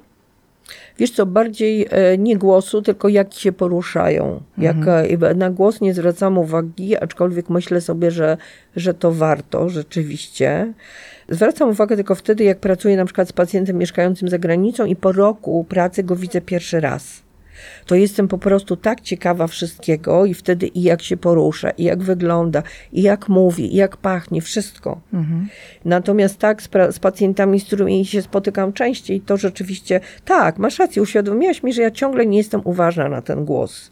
Ani swój, ani ludzi, że to być może jest jakiś, jeszcze o coś innego chodzi. A jak ci się teraz słucha siebie na słuchawkach? Mam wrażenie, że znowu mówię za szybko, że powinnam mówić wolniej. Czyli oceniasz. Czyli czy oceniam? Nie, stwierdzam fakt, wiesz, bo ja nie mam do siebie o to pretensji. Ja mam taki temperament, Mhm. że ja jestem szybka w mówieniu, w robieniu, w chodzeniu, w pisaniu. Mhm. No tak mam. A barwę swojego głosu lubisz? E, Teraz tak, bo już nie, ja miałam zawsze niski głos, ale przez wiele lat paliłam papierosy. I jak przestałam palić, nie palę już chyba 5 albo 6 lat i e, ja często e, na dyktafon nagrywam się, bo mam rozmowy do tekstów, to zauważyłam, że ten głos jest inny. Mhm. Jaki? No wyższy, Okej. wyższy. Ale podobają mi się jakby takie, ty masz ładny głos, taki głęboki i rzeczywiście jest miło słuchać. Ja chyba nie lubię słuchać mojego głosu. Nawet Więc jak właśnie, e, a propos tego, mm, znaczy ja ze swoim głosem też pracowałam, ja z kolei miałam wyższy, mi się obniżył. Po ciąży trochę, ale też zredukowałam napięcie w życiu, tak ogólnie rzecz ujmując. Mm, Poczułam się dużo lepiej w swoim ciele, ale też dużo lepiej ze swoimi emocjami i ze sobą w głowie też. Mm, U mnie to sięga po prostu akceptacji siebie, poznania i akceptacji. I wtedy ten głos jest taki, że go lubię. A zdarza ci się krzyczeć? Bo Zdarza. jeszcze o krzyku nie mówiłyśmy. Że Mhm. To jest fajna, fajny rodzaj ekspresji. Zobacz, jak niewiele kobiet ma takie pozwolenie wewnętrzne Mhm. i zewnętrzne, żeby wrzasnąć. Że wtedy od razu zyskują e, etykietkę histeryczki, nie? Tak. Histeryczka jesteś, przestań się tak drzeć. Albo się drzesz jak twoja matka, nie? No tak. Nie, u mnie to się zaczęło w ogóle od krzyku, ponieważ ja byłam jakby wychowana w takim przeświadczeniu właśnie, że dziewczynki nie krzyczą, są miłe, ładne i siedzą i pachną. No i u mnie się zaczęło w ogóle cała lekcja ze śpiewem od tego, że chodziłam do lasu na spacery z psem i krzyczałam. Śpiewałam, co spowodowało oczywiście, że potem jak już zaczęłam śpiewać, to śpiewałam bardzo siłowo i z kolei u mnie cały proces polegał właśnie na tym, żeby to napięcie zredukować. Teraz mam tylko trochę za mało, lubię sobie poszeptać i tam, wiesz, po, jak to os- ostatnio usłyszałam, popluć do mikrofonu, a nie pośpiewać, więc postawienie tego głosu to już jest ten środek, który muszę A sobie co to jest postawienie głosu? To znaczy, żeby on był dźwięczny. To znaczy, żeby z kolei nie było tego za, napięcia za mało, tylko żeby jednak te struny głosowe pracowały dobrze. Ja z tego całego napięcia takiego, że wiesz, ja muszę krzyczeć i te szybkie piosenki, wykrzyczeć całą tę swoją złość niewykrzyczaną i tę niemożliwość, niemożność śpiewa, e, krzyczenia przez całe swoje dzieciństwo, wykrzyczałam w tych wszystkich piosenkach. Miałam problemy też ze strunami oczywiście. Mm, No i teraz e, ta praca jest w tę stronę, ale zastanawiam się właśnie, jakby o czym mogłoby być to, że przychodzą do ciebie pacjenci na przykład i mówią, ja nie lubię swojego głosu. Pierwsze, co mi przyszło do głowy, to chyba to, że nie, nie mogę być prawdziwa. Mhm. Wiesz, nie mogę być prawdziwa, nie mogę czuć tego, co czuję, nie mogę mówić tego, co mówię, muszę być jakaś. Tak.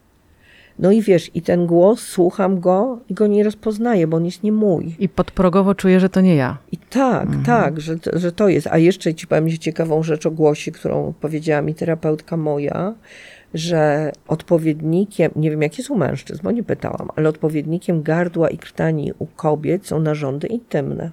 Mhm. I że się, zresztą nie wiem, czy widziałaś zdjęcie fałdów głosowych. Tak.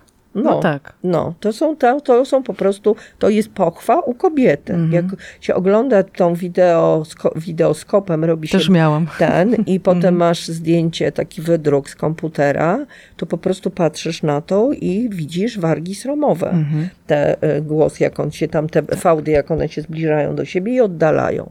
Ja jak to zobaczyłam, to myślałam, że to jest stan chorobowy i że normalne struny głosowe tak nie wyglądają. Mhm. Natomiast teraz mam takich wydruków chyba trzy czy cztery i myślę sobie, że są piękne. Mhm. Piękne, różowe, takie wiesz, żywe.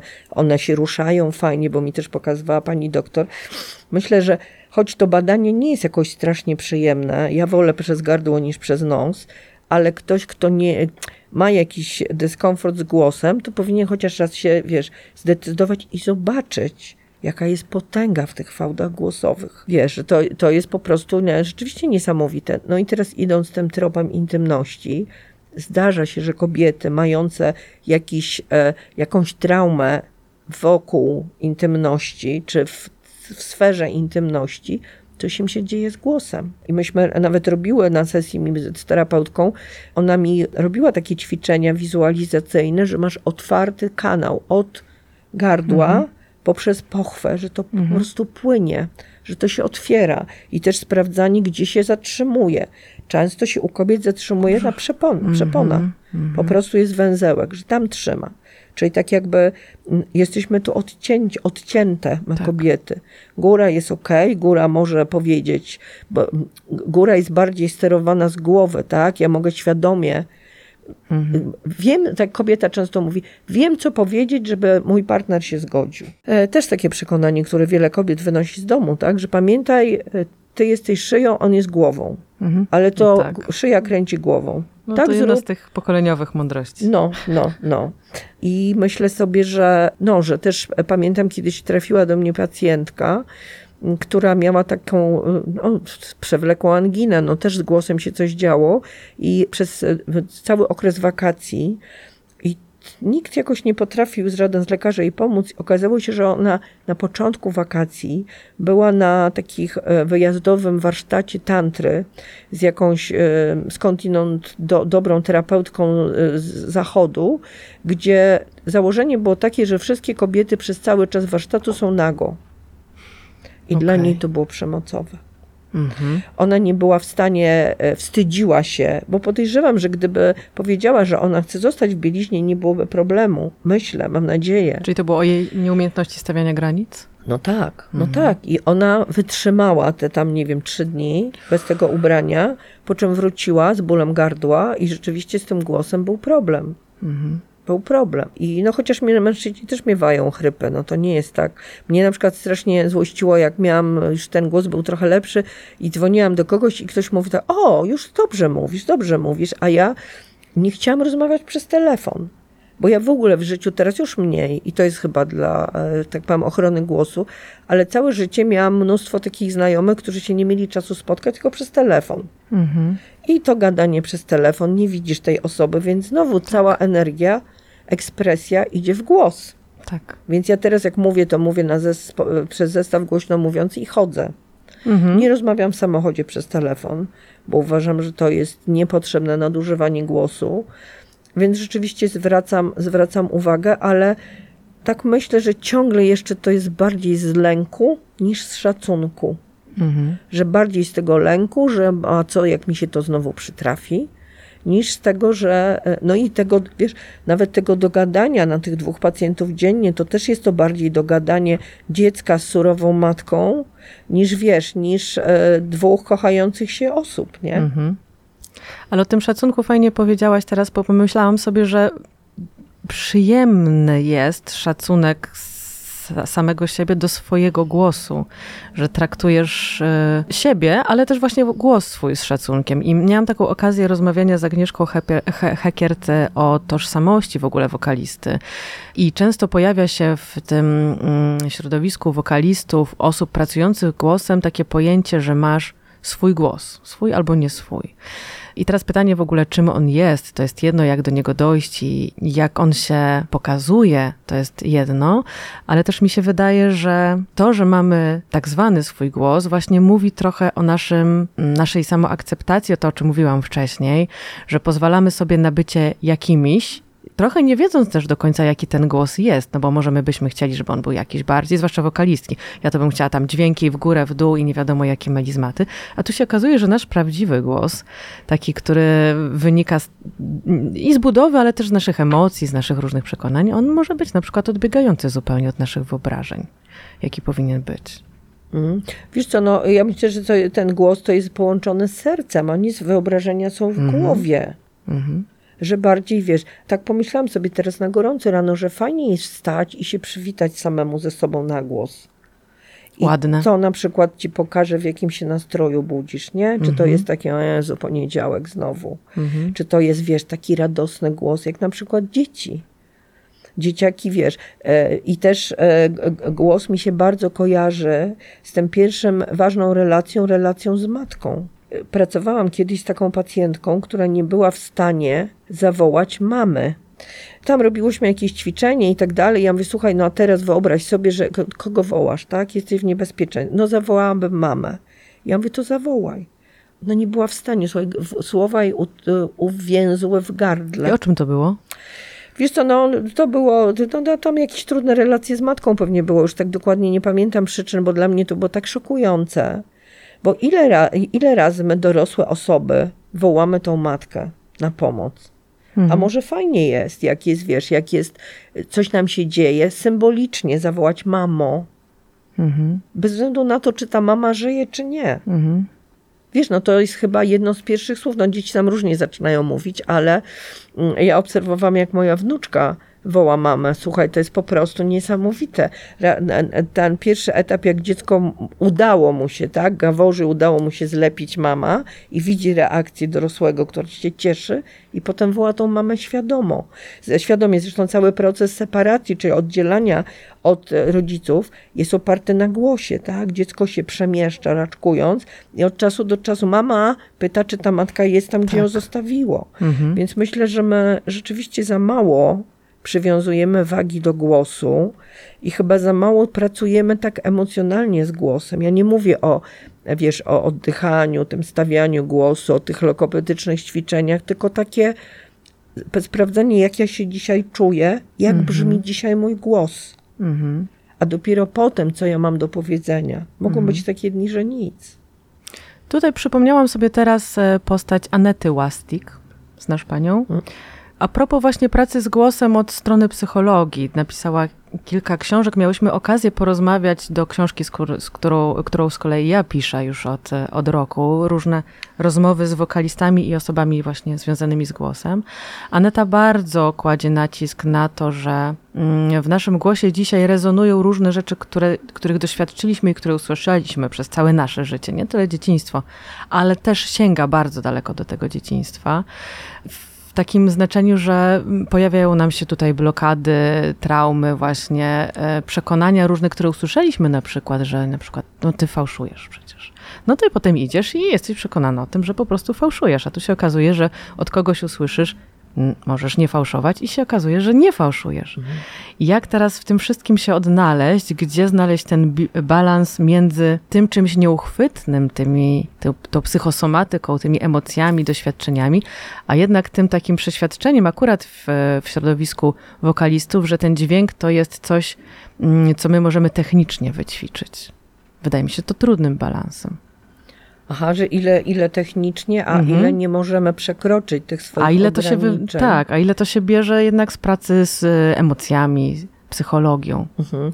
Wiesz co, y, y, dla mnie w ogóle energia twórcza, a wokaliści są y, osobami, które mają kontakt z energią twórczą, to jest najbardziej lecząca energia w terapii. Mhm. Ja mam akurat wokalistek nie mam na ten moment, a bardzo bym chciała mieć, bo to ciekawe osoby, wszystkie Zapraszamy. osoby twórcze. Natomiast mam tancerkę, mam malarkę, mam pisarki i tak dalej, ale też mam osoby, które wszyscy mamy energię twórczą. I ja staram się pracować w taki sposób, że najpierw pracuję ja, czyli głowa z głową, głos z głosem. Potem włączam w pewnym momencie terapeutę manualnego i pracujemy razem, robimy sesje łączone, żeby zobaczyć, on akurat mało mówi, ale po prostu ma ręce, które czują. I zdarza się, że e, widząc pacjenta pierwszy raz, po 10 człowieka, po 10 minutach mówi to, co ja przeczuwałam po roku terapii. I to jest rzeczywiście niesamowite, bardzo zazdroszczę te, tej mocy, tej umie, tego talentu i podziwiam.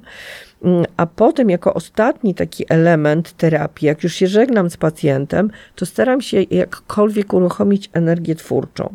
Albo odesłać do kogoś, albo nie wiem, chociażby do. y, Ja jestem węchowcem, mam węch y, psa i uwielbiam zapachy. I na przykład y, mam parę osób, które robią, wiesz, perfumy same, więc wtedy pacjentów na przykład wysyłam, zrób sobie jako symbol zamknięcia tego etapu pracy nad sobą, na przykład swój zapach, albo sobie wybierz, albo zamów, albo cokolwiek, albo jakiś talizman, albo narysuj, namaluj. I, I to jest, wiesz, wtedy ten człowiek ma dostęp, każdy z nas ma dostęp do siebie i, najba- i wiesz, i ma swojego terapeutę wewnętrznego i to jest energia twórcza. To jest ruch, to jest malowanie, to jest śpiewanie, to jest recytowanie, to jest pisanie. Wszyscy to mamy. Więc ja uważam, że, że, że tak, że bez emocji nie ma ekspresji twórczej, tak? I że oczywiście możemy technicznie ten głos jakoś doskonalić, ale on zawsze będzie pokazywał emocje. Teraz mi się przysz, przyszedł obraz Jandy, Krystyny Jandy i w Tataraku, ten monolog jej. Mhm a propos śmierci męża. Czy w ogóle Janda dla mnie jest taką osobą, która po prostu gra emocjami. I zobaczenie tej samej sztuki, mi się tam chyba raz czy dwa razy zdarzyło zobaczyć tę samą sztukę i Jandę, ona za każdym razem miała inny głos. I też tym głosem do innej części mnie apelowała. Mhm. I wiesz, i tak samo wokaliści. Wiesz, no taki człowiek nie, wiesz, laik, ja się nie znam na głosie tak, wokalistów, to albo mnie porusza. Ja czasami jak słyszę, jak ktoś śpiewa, to mam gęsią skórkę. Tak. I to wiesz, do, moje emocje porusza, a to, czy zafałszuje, czy nie. E, miałam wokalistkę, zresztą cudnie śpiewającą kobietę. Ostatnio, nawet już nie pracujemy razem, przysłała mi swoją płytę z kolendami. No, no po prostu gęsią skórkę mam, no. I to o to chodzi. I to o to chodzi. Więc oczywiście, wiesz, ja myśl, ale wiesz, ja myślę, że tak samo jest terapeutami, że może być terapeuta genialnie wyedukowany, może mieć narzędzia, Jezus Maria, takie, o których wiesz, na pewno ja nie słyszałam, a też wielu innych. A wiesz, nie ma tego przepływu. Mhm wiesz, do mnie przychodzą czasami kobiety i mówią, no do, przed panią było pięciu terapeutów. I ja tak czuję, że wiesz, że będę testowana, ale sobie myślę, albo się otworzymy przed sobą nawzajem, albo nie. Mhm. Że musi być ten przepływ, tak? Bo, a są czasami ludzie, którzy no nie zagrają razem i no nie tak. ma w tym winy ani terapeuty, ani, ani pacjenta tym bardziej. Mhm. Więc myślę, że wiesz, że y, no, wszystkie zmysły są do tego, ktoś tam je stworzył, nie wiem, los, Bóg, jak ktokolwiek wierzy w cokolwiek. Zmysły są po to, żeby tworzyć emocje i pokazywać emocje. No od tego są te zmysły mhm. wszystkie. Mhm. A wracając jeszcze do psychosomatyki, rozmawiałyśmy trochę skąd się bierze, skąd się biorą objawy psychosomatyczne, trochę o tych objawach. Chociaż też nie, nie dużo, no bo powiedziałyśmy o utracie głosu, ale rozumiem, że jakby objawy w, w obrębie aparaty mo, aparatu mowy, czy w ogóle takich mm, obszarów potrzebnych wokalistom może być dużo więcej. I teraz pytanie, jeżeli ktoś już na przykład zauważył, zauważył te napięcia, czy większe, czy mniejsze, jakoś ich doświadcza, czy uczy się z nimi żyć na co dzień, to co tak naprawdę dalej z tą psychosomatyką ma zrobić? Wiesz co, no to też mam wrażenie, że już trochę o tym mówiłyśmy, -hmm. że są różne metody i trzeba wybrać taką metodę -hmm. dla siebie. Przede wszystkim e, metody, które rozluźniają ciało, tak? Czyli relaksacja? Czyli, wiesz, dla jednych relaksacja, dla, dla drugich Sport. ćwiczenia w siłowni -hmm. na przykład. To wiesz, to też zależy od tego, tak? Ja próbowałam kiedyś, bo ja mam taki analityczny dosyć umysł i próbowałam tak określić raz na zawsze, dla kogo e, No właśnie, da się? No nie da się. Mhm. No nie da się. Aczkolwiek, wiesz, ja, ja często zadaję takie pytanie, jak jesteś zestresowana, to masz napięte nogi, takie mocne nogi, czy masz takie, że masz wrażenie, że się przewrócisz? Mhm. Że to jest jakąś tam wskazówką, okay. tak? Że jak człowiek ma napięte nogi, to może rzeczywiście, jak wyjdzie, pobiega, czy pójdzie do siłowni, to mu to pomoże, a jak ma takie miękkie nogi, to może rzeczywiście pozwolić sobie na tą miękkość. Mhm ale chyba nie ma reguły i chyba zależy, co komu, wiesz, kiedy tam pomoże. Oddech. No ten oddech jest strasznie ważny. Na, bez względu na to, czy to dotyczy gardła, aparatu mowy, ale też bólu, tak? Jak boli, mhm. no to możemy oddechem zmniejszyć, bo ciało w bólu się napina, tak?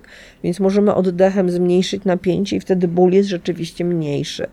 Myślę też, że y, wiesz, y, takie, no nie wiem, dbanie o siebie, dobre karmienie, sen, wiesz, i też mówienie o tym, wiesz, w mhm. relacji na przykład, no bo my najwięcej emocji i najwięcej też zranień doświadczamy w relacjach różnych, nie tylko miłosnych, ale zawodowych, przyjacielskich, nie wiem, w sklepie i tak dalej, i tak dalej, tak?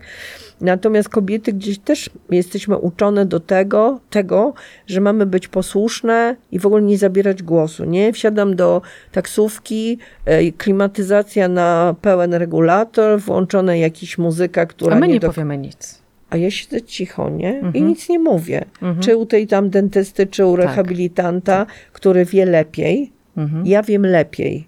Czasami nawet potrafi powiedzieć lekarz, pani jest tu lekarzem, czy ja jestem tu lekarzem, -hmm. nie? I mhm. człowiek przychodzi, sobie zapisał na karteczce, boli wtedy bardziej, potem się nasila, potem się zmniejsza, a lekarz, wiesz, wpisuje dane w komputerze -hmm. i potem, wiesz, z rozdania przeciwbólowy, nie wiem, rozluźniający napięcie, nie, nie słucha. Mhm. I wchodzisz i masz takie wrażenie, że ty nie masz żadnej decyzji mhm. w sprawie tego swojego ciała, tak? Tak. A uważny lekarz, gdyby posłuchał uważnego pacjenta, to miałby po prostu połowę roboty z głowy. Dużo więcej informacji. No.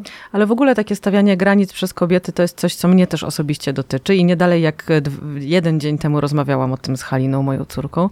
Ja jestem z tych e, kobiet, które nauczyły się, bo też nie miałam tego zupełnie, ale nauczyły się niezależnie od tego, kto stoi przede mną, mówić o swoich granicach. Naj Trochę satysfakcji, przyznam, sprawia mi stawianie takich granic dorosłym, silnym na przykład mężczyznom. Oni się nie spodziewają, że taka wątła e, kobieta, ale jednak rosła jak ja, dosyć młoda, jest w stanie im odpysknąć. I to, mhm. co się dzieje na ich twarzach, jak ja powiem, i tu jest moja granica, proszę się odzywać grzecznie do mojej córki, albo do mnie, albo to było niemiłe, oni są zmrożeni. Oni nie wiedzą, co mają zrobić. No i wczoraj w autobusie była taka sytuacja. Potrąciłam pana, który był dosyć szeroki, nazwijmy to w ten sposób, zajmował dużo miejsca, a ja szłam z trzema plecakami, córką, gitarą i w tym wąskim przejściu autobusowym zahaczyłam o niego, nieznacznie w moim rozumieniu.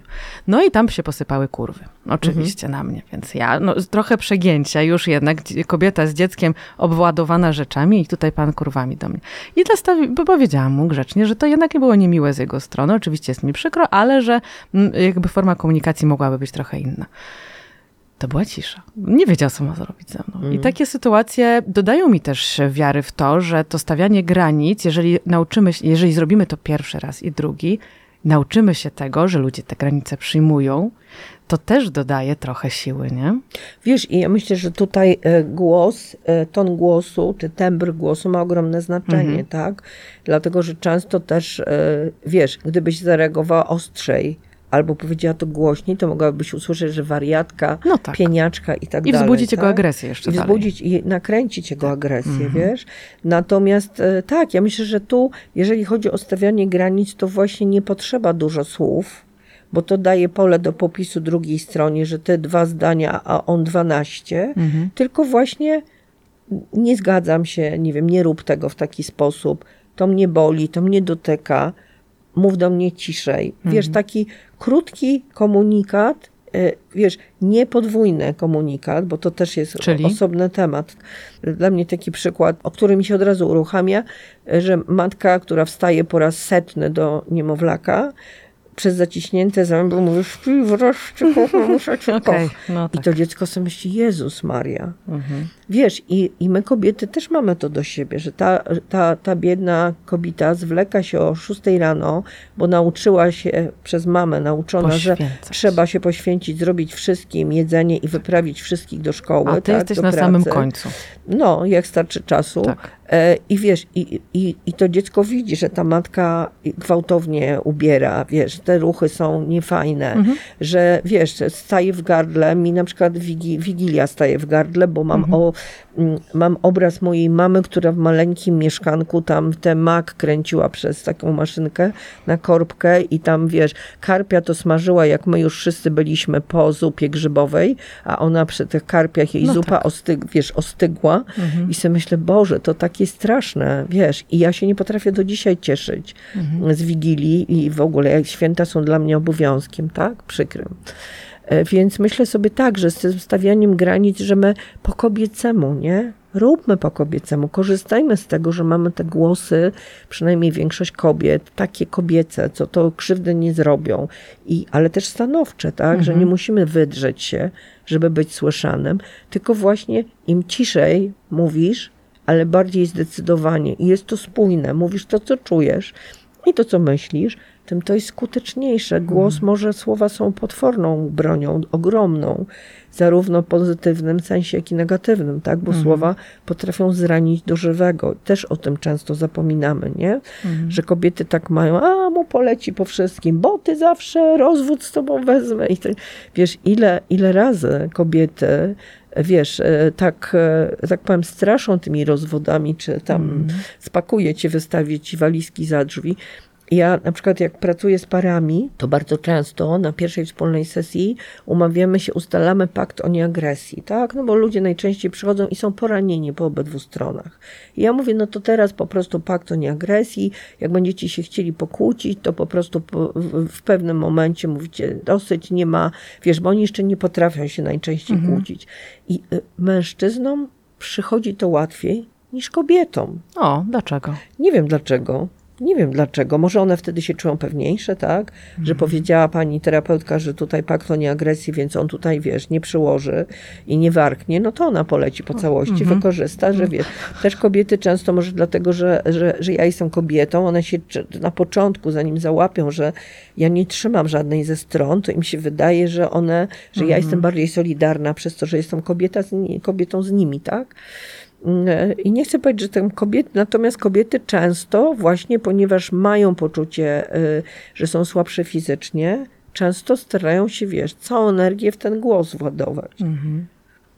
No tak, ja kojarzę kobiety w moim domu na przykład z bardzo zaciśniętym i wysoko, takim e, wysokim głosem, który dla mnie jest dzisiaj, e, utożsamiam go e, z napięciem jednak. Ja zresztą w swoim życiu też miałam taki moment, że mówiłam na przykład dużo wyżej niż teraz, w takim napięciu. To było lękowe na przykład, obronne, nie chciałam się odsłonić, lękowe, że nie będę zaakceptowana. No i to wszystko szło w taką, taki, moja mama to zawsze mówiła, dyszkancik taki. No i to tam było. Myślę, że kobiety nie zdają sobie z tego sprawy, że często posługują się na przykład nie swoim głosem, tak? Że jest to mhm. głos niekoniecznie taki od pokoleń, o którym mówiłaś, ale że jest to głos wynikający z jakichś ich napięć, a bardzo dużo komunikujący mhm. przecież, pozawerbalnie, podprogowo. No wiesz, no bo mało kto się zastanawia nad tym, co komunikuje głosem. Co w ogóle pozawerbalnie komunikuje. Tak. Tak, no głosem czy gestem i tak -hmm. dalej. Nikt nas tego nie uczy. Zobacz, Wzrokiem przecież. No, jest potęga słowa że wiesz, ważne co, co mówię, a nie jak mówię. Czy to jest choroba naszych czasów, ta potęga słowa? Wiesz co, nie wiem czy choroba, natomiast wiesz, no słowo gdzieś tam ma moc, nie? Słowo, wiesz, ludzie się rozstają za pomocą SMS-ów mhm. i to też ma moc, nie? Prawdą, po co się, nie boją się też konfrontacji. Boją? Boją mhm. się, tak, myślę, że boją się konfrontacji. No i paradoksalnie ze sobą samymi też. No tak, tak. Jest cały czas, wiesz, zobacz, jak mało, ile razy jesteśmy w stanie sobie pozwolić na to, że wstaję rano, nie wiem, boli mnie gardło. Mhm. I sobie myślę, dobra, to ja dzisiaj sobie odpuszczam, zrobię sobie, nie wiem, chciałam powiedzieć mleko, ale mleka już nikt nie pije, e, herbatę z cytryną i z miodem, czy tam cokolwiek, nie wiem, wypłuczę to gardło. Nie, muszę, tak? Muszę. Idę do apteki, poproszę coś, mhm. żeby mnie szybko przestało boleć, nie? Mhm że to, że to tempo, dla mnie to tempo jest zatrważające i y, myślę, że, że psychosomatyka, zaburzenia, dolegliwości psychosomatyczne to nie tylko choroba ze stresu, wiesz, z emocji, jak to się mówi, ale też z tego szybkiego tempa życia, wiesz. Mm -hmm. Nie mówię, że ludzie kiedyś nie chorowali, natomiast dawali sobie prawo, my sobie nie dajemy prawa do gorszego samopoczucia wiesz, musimy to odpocząć sobie w weekend, nie? Od poniedziałku się źle czuję, ale to sobie odpocznę w weekend. No tak, ale są te sytuacje, o których mówiłyśmy, że na przykład mam umowę, mam koncert, mam za pół dnia na przykład występ, nie da się go odwołać. Cała scena stoi, publiczność już ma bilety, wszystko jest. Oczywiście taka postać jak Adele zrobiła to, odwołała całą trasę, no bo z różnych powodów tam się mówi, no ale zdrowotnych też. Nie jedną zresztą więcej. Ale są takie sytuacje, kiedy nie jesteś Adele i jednak te pieniądze po pierwsze ci się przydadzą, po drugie masz umowę, no i forsujesz sama siebie. Wiesz co, też warto wtedy, ja myślę sobie, nie byłam w takiej sytuacji na szczęście, Odwo odwołałam kiedyś e, ważny kontrakt, miałam taki wyjazdowy w Gdańsku, Gdańsku i tydzień przed odwołałam. E, oczywiście nie czułam się z tym dobrze, ale, ale też czułam, że nie chcę tego robić. I też to zrobiłam w krótkich słowach. Po prostu znaczy, na, najpierw znalazłam osobę, która była gotowa mnie zastąpić. Zadzwoniłam, powiedziałam, że ja się nie decyduję. To jest magiczne słówko. Okay. Nie wiadomo kto co zna. Począwszy od hostesy, wiesz, w supermarkecie wchodzisz i ci podsuwa pod nos coś, czego nie jesz albo nie masz ochoty i mówisz, nie decyduje się, więc zanim ona zrozumie, co powiedziałaś, to już jest. Jesteś daleko. Tak, tak. No i ja wtedy jej powiedziałam, że bardzo przepraszam, ale się nie decyduję na poprowadzenie tego projektu, że mam tutaj, e, podaję namiary do osoby, która byłaby skłonna to zrobić. No i tyle. I wiesz, i, i gdzieś tam stanęłam za sobą. Natomiast jeżeli się nie da, chociaż mówię, ja nie lubię słówka i nie wierzę, że się nie da, Ale to wtedy negocjujemy, nie? Ze swoim ciałem, e, że ja rozumiem, akceptuję, to może, nie wiem, umawiamy się, że jak, e, że jak e, będzie bardzo źle, to przerwę i tak dalej. Tak jak z dziećmi, nie? Jak dziecko ma bolący brzuszek i nie chce iść do szkoły, to ja tak robiłam ze swoimi chłopakami. Okej, to się umawiamy, że jak będzie bardzo bolało, to po prostu mówisz, pani, pani dzwoni do mnie, ja po ciebie przyjeżdżam. Chyba nigdy się tak nie zdarzyło, żeby się rozkręciło coś. Więc wiesz, z ciałem można się dogadać. Uświadamiam sobie tak, że na przykład ta biegunka, czy ten, czy ten problem z gardłem jest związany z tym, że, że, y, no, że coś mi nie pasuje, że się za szybko zgodziłam na coś, na co nie chciałam i tak dalej, że ja słyszę, co moje ciało mówi, ale dogadajmy się. Coś utargujmy, wiesz, wynegocjujmy coś. Miałam taką historię, mm, w radio miałam, to był program nocny, po, po jednej z książek ze współautorem mieliśmy mieć audycję. I ta kobieta e, do mnie zadzwoniła. Ja ją znałam tam z mediów e, i już jak z nią rozmawiałam, to czułam, że mnie boli brzuch, żołądek. No ale tam ona opowiadała, bo to promocje książki i tak dalej, i tak dalej. I myśmy pojechali no to, na, na ten, ten program. Potem się jeszcze okazało, że ona prowadziła w taki sposób wywiad, że ona mówiła przez 10 minut, a potem każde z nas mogło powiedzieć tak albo nie. No i ja tak, wiesz, siedziałam, program o 24, ja zmęczona, do 4 rano, jestem się, Jezu. O kurde. Nie mogę się rozkręcić, rozumiesz? No bo ona mówi właściwie wszystko sama. Czyta, coś tam odpowiada. Potem też sobie sama odpowiadała na ten. No i wiesz, i ja wyszłam z takim poczuciem e, takiej wściekłości na siebie, no bo oczywiście nie miałam odwagi, program szedł na żywo, żeby wstać i powiedzieć, mam wrażenie, że my tu jesteśmy zbędni, to niech pani się sama dalej tam poprowadzi, no bo to już by było, wiesz, wstyd. Ale promocja, słuchaj, nieważne jak mówią, ważne, że mówią. No, no właśnie się nie zgadzam z tym w ogóle. Natomiast wiesz co, wracałam, e, wracam, bo że samochód po nas przysłała i tam, tam samochód nas odwrócił i zgubiłam swoją ulubioną rękawiczkę. I do dzisiaj nie wiem gdzie. Mhm. I to akurat ciało mi darowało, natomiast, e, że tak powiem, los mi zabrał coś, co było dla mnie bardzo ważne. Tak też się czasami zdarza. Ale wracając do psychosomatyki, która nam się tutaj pojawia od początku do końca, podsumowując. Przeczytałam na zwierciadło.pl właśnie, gdzie o psychosomatyce piszesz ty, ale też piszą inne osoby. Ogólnie temat jest duży, ciekawy, pojawiający się. I przeczytałam takie właśnie jedno zdanie, o którym już tutaj próbowałam wspomnieć, czy jest, tylko w innym kontekście, czy ta psychosomatyka to jest jednak znak naszych czasów. Wiesz co, ja myślę, że nazwa jest znakiem naszych czasów. Tak jak mówiłyśmy na początku, jak ja byłam, e, nie wiem, dzieckiem i nastolatką, to się mówiło o nerwicy. Czyli wszystkie te choroby, które nie były mm, zdiagnozowane, nie było tam, nie wiem, na przykład, nie wiem, ból, ból, bóle serca, to się, a w EKG było ok, to się mówiło nerwobóle. Ale to Tak. było wszystko w tak samej, takiej samej skali? Tyle samo było tych objawów? Czy nie? Wiesz co, ja myślę, że ludzie tak nie drążyli, że wiesz, jak po, poszła, poszła osoba do lekarza z, z ból, bólami w, w mostku, z, za mostkiem, czy tam, zrobiła badania i badania powiedziały, że jest okej, to ona już nie drążyła, dalej żyła z tym. Wiesz, że ludzie wtedy częściej, na przykład migreny. No w tej chwili migreny są bardzo dobrze diagnozowane i rzeczywiście zanim padnie informacja, że no to są migreny i bierzemy leki typowo na migrenę, no to ten pacjent jest przebadany na wszystkie strony. Wtedy nie było takich możliwości. Ludzie się męczyli z migrenami do końca życia. Natomiast ja rozumiem, że pytasz o to, czy częściej te dolegliwości psychosomatyczne dolegają, bo jest, nie wiem, żyjemy mniej higienicznie i w szybszym. Nie No wiem. tempo na pewno jest większe, to o którym mówiłaś, tak? Dużo więcej stresu też mamy z różnych stron, w różnych obszarach. Wiesz co, y, mnie bardziej, ba, i to obserwuję rzeczywiście, że więcej osób bierze antydepresanty i leki przeciwlękowe. Że my po prostu y, jesteśmy, nie wiem czy jest więcej psychosomatyki, natomiast więcej osób chce żyć lepiej. I nie, i, I nie mieć żadnych dolegliwości. Jak ja kończyłam studia, to mi mówiono, że obniżenie nastroju trwające dłużej niż dwa tygodnie, bez wyraźnego powodu, jest do leczenia. Natomiast jak komuś zmarł bliski, czy ktoś miał, nie wiem, e, e, w, domu chorego, czy sam chorował i miał obniżony nastrój, nie było do leczenia. A w tej chwili każdy człowiek, który przychodzi i mówi, mam problemy ze snem, nie wiem, e, jestem zmęczony, nie mam energii, albo, nie wiem, boli mnie brzuch i sobie z tym nie mogę poradzić, dostaje antydepresanty. I tu jest, wiesz, z jednej strony, ja nie chcę powiedzieć, że to jest wina lekarzy, tylko że pacjent przychodzi i mówi, chcę komfortowo żyć. Po prostu daj mi tabletkę, po której ja nie będę się bała wyjść z domu. Mhm. Ale I- komfortowo to znaczy właśnie bez konfrontacji? E, Znaczy komfortowo, że mi nic nie bolało, żebym nie miała problemów z brzuchem, żebym, zobacz, jak wejdziesz na forum e, pacjentów z IBS-em, to tam większość z nich bierze leki antydepresanty. I wszyscy twierdzą, że oczywiście dieta jest ważna, ta słynna FODMAP, nie wiem, e, dbanie o mikro, mi- mikrobiom i tak dalej, ale że to jest choroba ze stresu, a choroby ze stresu leczy się u psychiatry.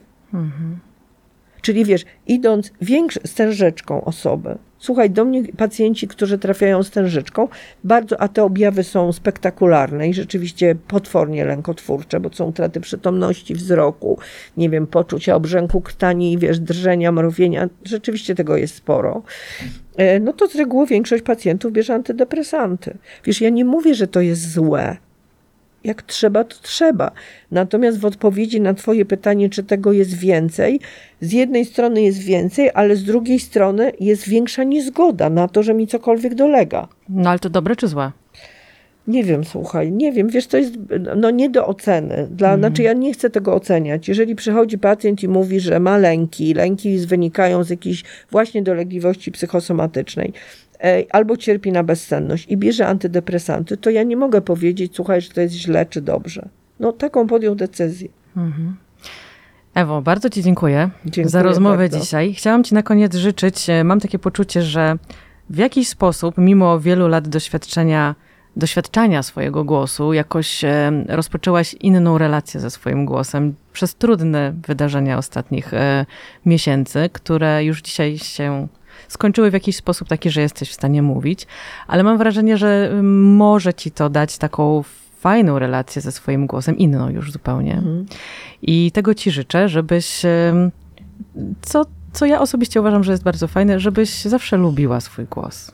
Bo to Wiesz, ja dużo myślę, mówi że ja go, że ja go lu- lubiłam i lubię, tylko że jakoś mniej nie nadawałam mu takiego znaczenia, wiesz. Mhm. Wydawało mi się, że to jest coś, co się po prostu ma, a jak się ma, to się nie zwraca uwagi na to. Mhm. I to wiesz, i to też jest takie ludzkie, nie?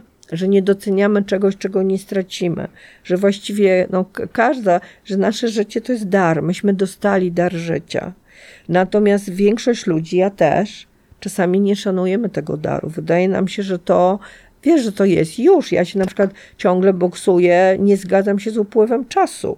To jest dla mnie bardzo trudny proces. To, że na przykład nie mam na coś siły, Mhm. albo że wiesz, że przytyłam znacznie i że jest mi trudno, że wiesz, tru, trudniej z tym, są moją tuszą przez, wiesz, wiele lat, przez 50 lat ważyłam 45 kilo, a teraz ważę 20 kilo więcej. I też gdzieś, wiesz, boksuję się z tym, nie? E, Dlaczego tak jest, że się na to nie zgadzam i tak dalej, i tak dalej. A myślę, że głos rzeczywiście, no nie chcę powiedzieć, że najmniej szanujemy ten głos ze wszystkiego, Natomiast, wiesz, to jest takie bagatelizowanie. Ja się teraz na przykład bardzo jakoś tak zatrzymuję, jak ktoś ma problem z głosem. A wszyscy mówią, no wiesz, no przeziębienia, infekcja, no to mam zmieniony głos. Do dwóch tygodni będzie okej. Ja też liczyłam, że będzie okej do dwóch tygodni, a nie było Nie wcale. było. No właśnie, bo to czasami nie jest takie proste. No i też rzeczywiście mam wrażenie, że mam jeszcze dzięki naszemu spotkaniu, że mam jeszcze dużo do, do zrobienia z tym moim relacją z głosem. Z, z, do zrobienia, no to to kwestia względna, bym powiedziała, bardziej może do zauważenia po Do- prostu, no. tak? Fajnie, to cię cieszę w takim razie.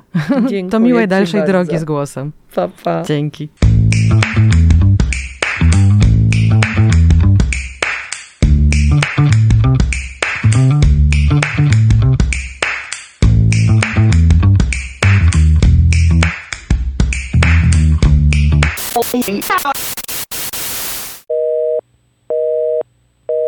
Hang up and try again. And try again. And try again.